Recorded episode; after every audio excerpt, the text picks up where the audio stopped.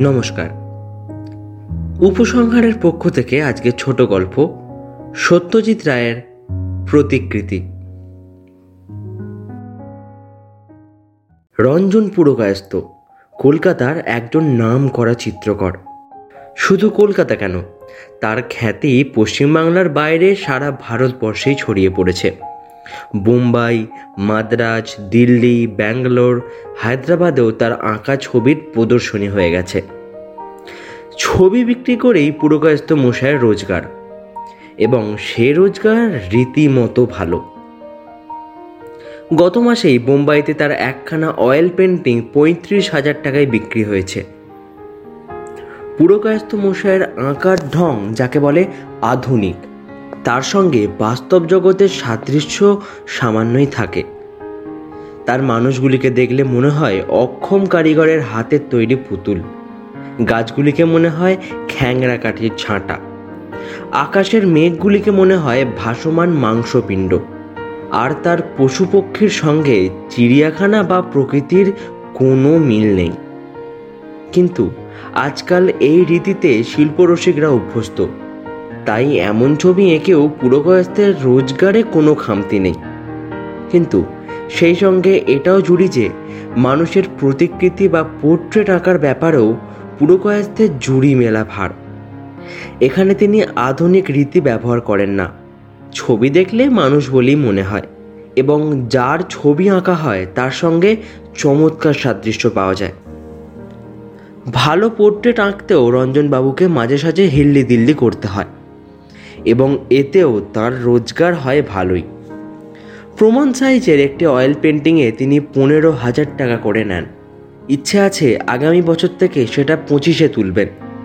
ফটোগ্রাফির যুগেও যে কোনো কোনো ধনী ব্যক্তিরা নিজেদের ছবি আঁকাতে ভালোবাসে, সেটা রঞ্জনবাবুর ক্ষেত্রে বারবার প্রমাণ হয়ে গেছে।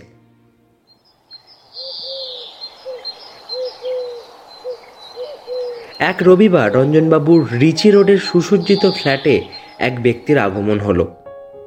দেখেই বোঝা যায় ইনি অর্থবান। লম্বা দশাশুই ছেয়ারা পরনে র সিল্কের স্যুট হাতের পাঁচ আঙুলে আংটি, চেহারায় ব্যক্তিত্বের ছাপ পরিষ্কার।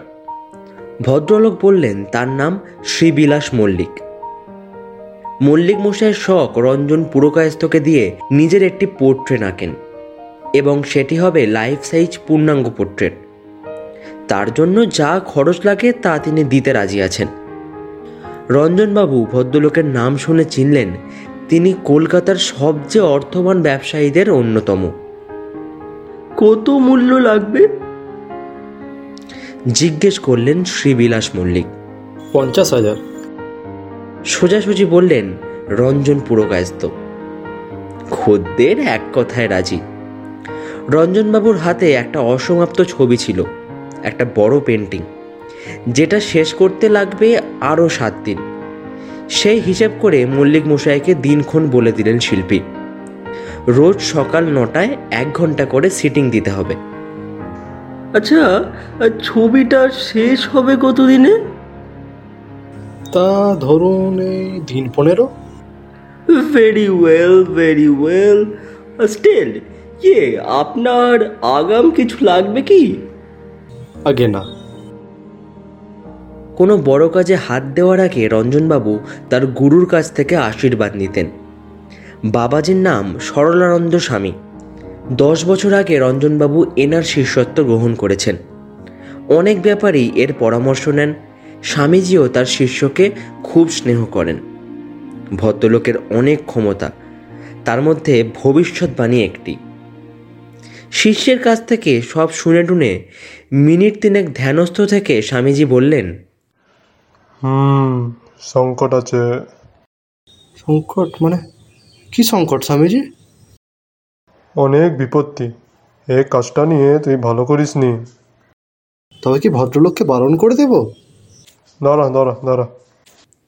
বাবাজি আবার চোখ বুঝলেন আর বসে বসে আগু পিছু দুলতে লাগলেন। প্রায় পাঁচ মিনিট এইভাবে চলার পর আবার চোখ খুললেন বাবাজি। রঞ্জনবাবু উৎকণ্ঠিত চিত্তে গুরুর দিকে চেয়ে আছেন। গুরু বললেন তবে শেষ পর্যন্ত সব বিপত্তি উতরে সাফল্যই দেখতে পাচ্ছি। না লেখাপড়ার কাছে রঞ্জন পুরকায়স্ত পরম নিশ্চিন্তে বাবার পদতুলি নিয়ে তার কাছ থেকে বিদায় গ্রহণ করলেন। শনিবার সাতই মাঘ শ্রীবিলাস মল্লিকের পোট্রেট আঁকার কাজ শুরু হলো। মল্লিক মশাই আমুদে মানুষ। আগেই জেনে নিলেন মাঝে মাঝে কথা বলা চলবে কিনা। সচরাচর এ ব্যাপারে পুরকায়স্ত মশাই অনুমতি দেন না। কিন্তু এত বড় খদ্দেরের বেলা তাকে হ্যাঁ বলতেই হলো। তবে ঘাড় ঘোরানো চলবে না। কথা বললে একদিকে অর্থাৎ আমার ডান কাঁধের দিকে চেয়ে কথা বলতে হবে। কেমন? ক্যানভাসে চারকোলের প্রথম টান যখন পড়ল, তখন সকাল সোয়া নটা। দিনে দিনে ক্যানভাসে শ্রীবিলাস মল্লিকের চেহারা ফুটে উঠতে লাগল। অত্যন্ত নিপুণ শিল্পী, তাতে সন্দেহ নেই। তবে এই অবস্থায় তার কাজ দেখার লোক একমাত্র শিল্পী নিজেই। যার ছবি আঁকা হচ্ছে, তিনি দেখবেন ছবি একেবারে শেষ হলে।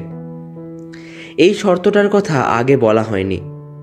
মল্লিক মশাইও এই শর্তে আপত্তি করেননি। বারো দিনের দিন পোর্ট্রেট যখন প্রায় হয়ে এসেছে তখন শিটিং দেওয়ার মাঝখানে আধ ঘণ্টার মাথায় শ্রীবিলাস মল্লিক বলে উঠলেন তার মাথাটা যেন কেমন ঝিমঝিম করছে। রঞ্জনবাবু কাজ থামিয়ে দিয়ে বললেন আপনি তাহলে বাড়ি চলে যান আর তো প্রায় হয়েই এসছে। কাল সুস্থ বোধ করলে আবার আসবেন। কিন্তু পরদিনও সুস্থ বোধ করলেন না শ্রীবিলাস মল্লিক। শুধু তাই নয় তার জ্বর এলো প্রায় একশো তিন ডিগ্রি। তিন দিনের দিন বোঝা গেল ব্যারাম গুরুতর। নার্সিংহোমে চালান দিতে হবে রুগীকে। রঞ্জন পুরকায়স্ত ইজেল থেকে পোর্ট্রেট নামিয়ে পাশে সরিয়ে রেখে একটা আন করা নতুন ক্যানভাস চাপিয়ে তাতে আধুনিক ঢঙে একটি ল্যান্ডস্কেপ শুরু করলেন। দেড় মাস নার্সিংহোম থেকে ব্যারাম মুক্ত হয়ে শিবিলাস মল্লিক যখন বাড়ি ফিরলেন তখন তার চেহারার সঙ্গে আগের চেহারার কোনো মিল নেই। ওজন নব্বই কিলো থেকে নেমে দাঁড়িয়েছে বাহাত্তর কিলো। গাল বসে গেছে, চোখ কোটরে ঢুকে গেছে। রঞ্জন পুরকাস্ত খবর পাঠালেন, ছবি এখন থাক। চেহারা আর একটু ভালো হলে আবার নতুন করে শিটিং দেয়া যাবে। এক মাস পরে শ্রীবিলাস মল্লিকের চেহারা আর একটু ভদ্রস্থ হলো।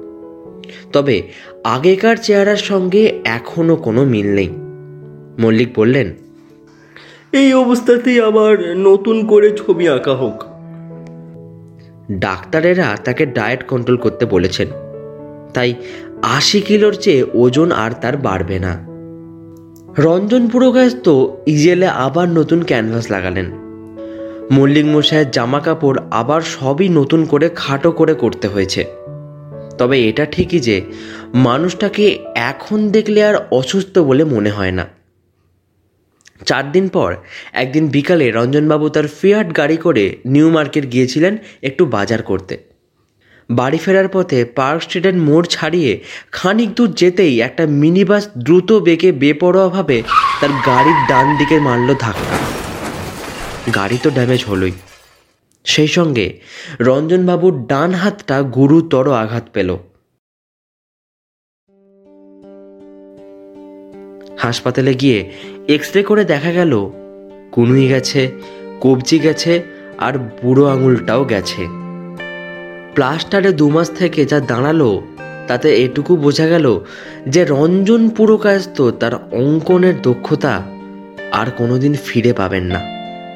যত গোলমাল, ওই বুড়ো আঙুলে।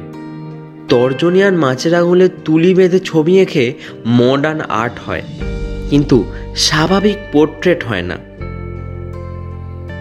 রঞ্জনবাবু, এতই ঘা খেলেন যে তিনি কাজকর্ম ছেড়ে কিছুকালের জন্য তীর্থ ভ্রমণে চলে গেলেন। তিন মাস কাশী, হরিদ্বার, ঋষিকেশ লক্ষ্মণঝোলা ঘুরে বাড়িতে ফিরে ওই দুই আঙুলেই আবার ছবি আঁকা শুরু করলেন। তার ফলে কাজ ঢিমে হয়ে এলো এবং ছবির চেহারাই পাল্টে গেল। এই ছবির জন্য আর তিরিশ পঁয়ত্রিশ হাজার টাকা চাওয়া যায় না। রঞ্জনবাবু বুঝলেন, তাকে আবার নতুন করে বাজার তৈরি করতে হবে। ইতিমধ্যে শ্রীবিলাস মল্লিক তার খোঁজ নিয়েছেন এবং সমবেদনা জানিয়েছেন এবং আক্ষেপ জানিয়েছেন যে পুরকাস্ত মশাইয়ের করা একটি পোর্ট্রেট তার বাড়িতে রইল না। আরও তিন মাস পরিশ্রম করে দু আঙুলে তুলি চালিয়ে রঞ্জন পুরকায়স্ত মোটামুটি একটা নিজস্ব স্টাইল উদ্ভব করেছেন। এবং ক্রমে ক্রমে তার কদর বাড়ছে। এর মধ্যে একদিন রবিবার সকালে চাকর এসে তার স্টুডিওতে খবর দিল যে একজন ভদ্রলোক পুরকায়স্ত মশাইয়ের সঙ্গে দেখা করতে এসেছেন। একা আপনি চেনেন? বলল চাকর। রঞ্জনবাবু নিচে নেমে এলেন। বৈঠকখানায় ঢুকে তার চক্ষু চড়ক কাজ তিনি কি স্বপ্ন দেখছেন? তার সামনে দাঁড়িয়ে আছেন তার সেই দশাশয়ী বপু এবং হুবহু আগের সেই চেহারা নিয়ে শ্রীবিলাস মল্লিক। কি ব্যাপার বলুন তো? জিজ্ঞেস করলেন রঞ্জন পুরকায়স্ত কিছুই না। বললেন শ্রীবিলাস মল্লিক। আমি অত্যন্ত ভোজন প্রিয় মানুষ। ডাক্তারের কথাটা তো রাখতে পারলাম না। ডায়েট কন্ট্রোল কন্ট্রোল আমার দ্বারা হলো না। তাই দেখতে দেখতে আগের চেহারা এসে গেছি। আমার সেই ছবিটা নষ্ট করে ফেলেনি তো? মোটেই না মোটেই না। তবে তাতে দু একটা আঁচড় দিতে হবে, সেটা আমি দোয়াওলেই পারব। আপনি একবার কাল সকালে ঘন্টাখানেকের জন্য আসতে পারবেন কি? বিলক্ষণ বিলক্ষণ। আর ইয়ে আপনার রেটটাও এতদিনে নিশ্চয়ই বেড়েছে? ওই পোর্ট্রেটটার জন্য যা দর করা হয়েছিল, আমি এখন তার থেকে একটু বেশি দিতে চাই। আশা করি আপনার কোনো আপত্তি হবে না।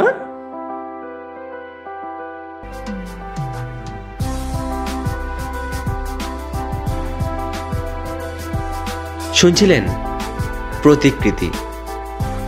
গল্পটিকে এতটা শোনার জন্য অসংখ্য ধন্যবাদ।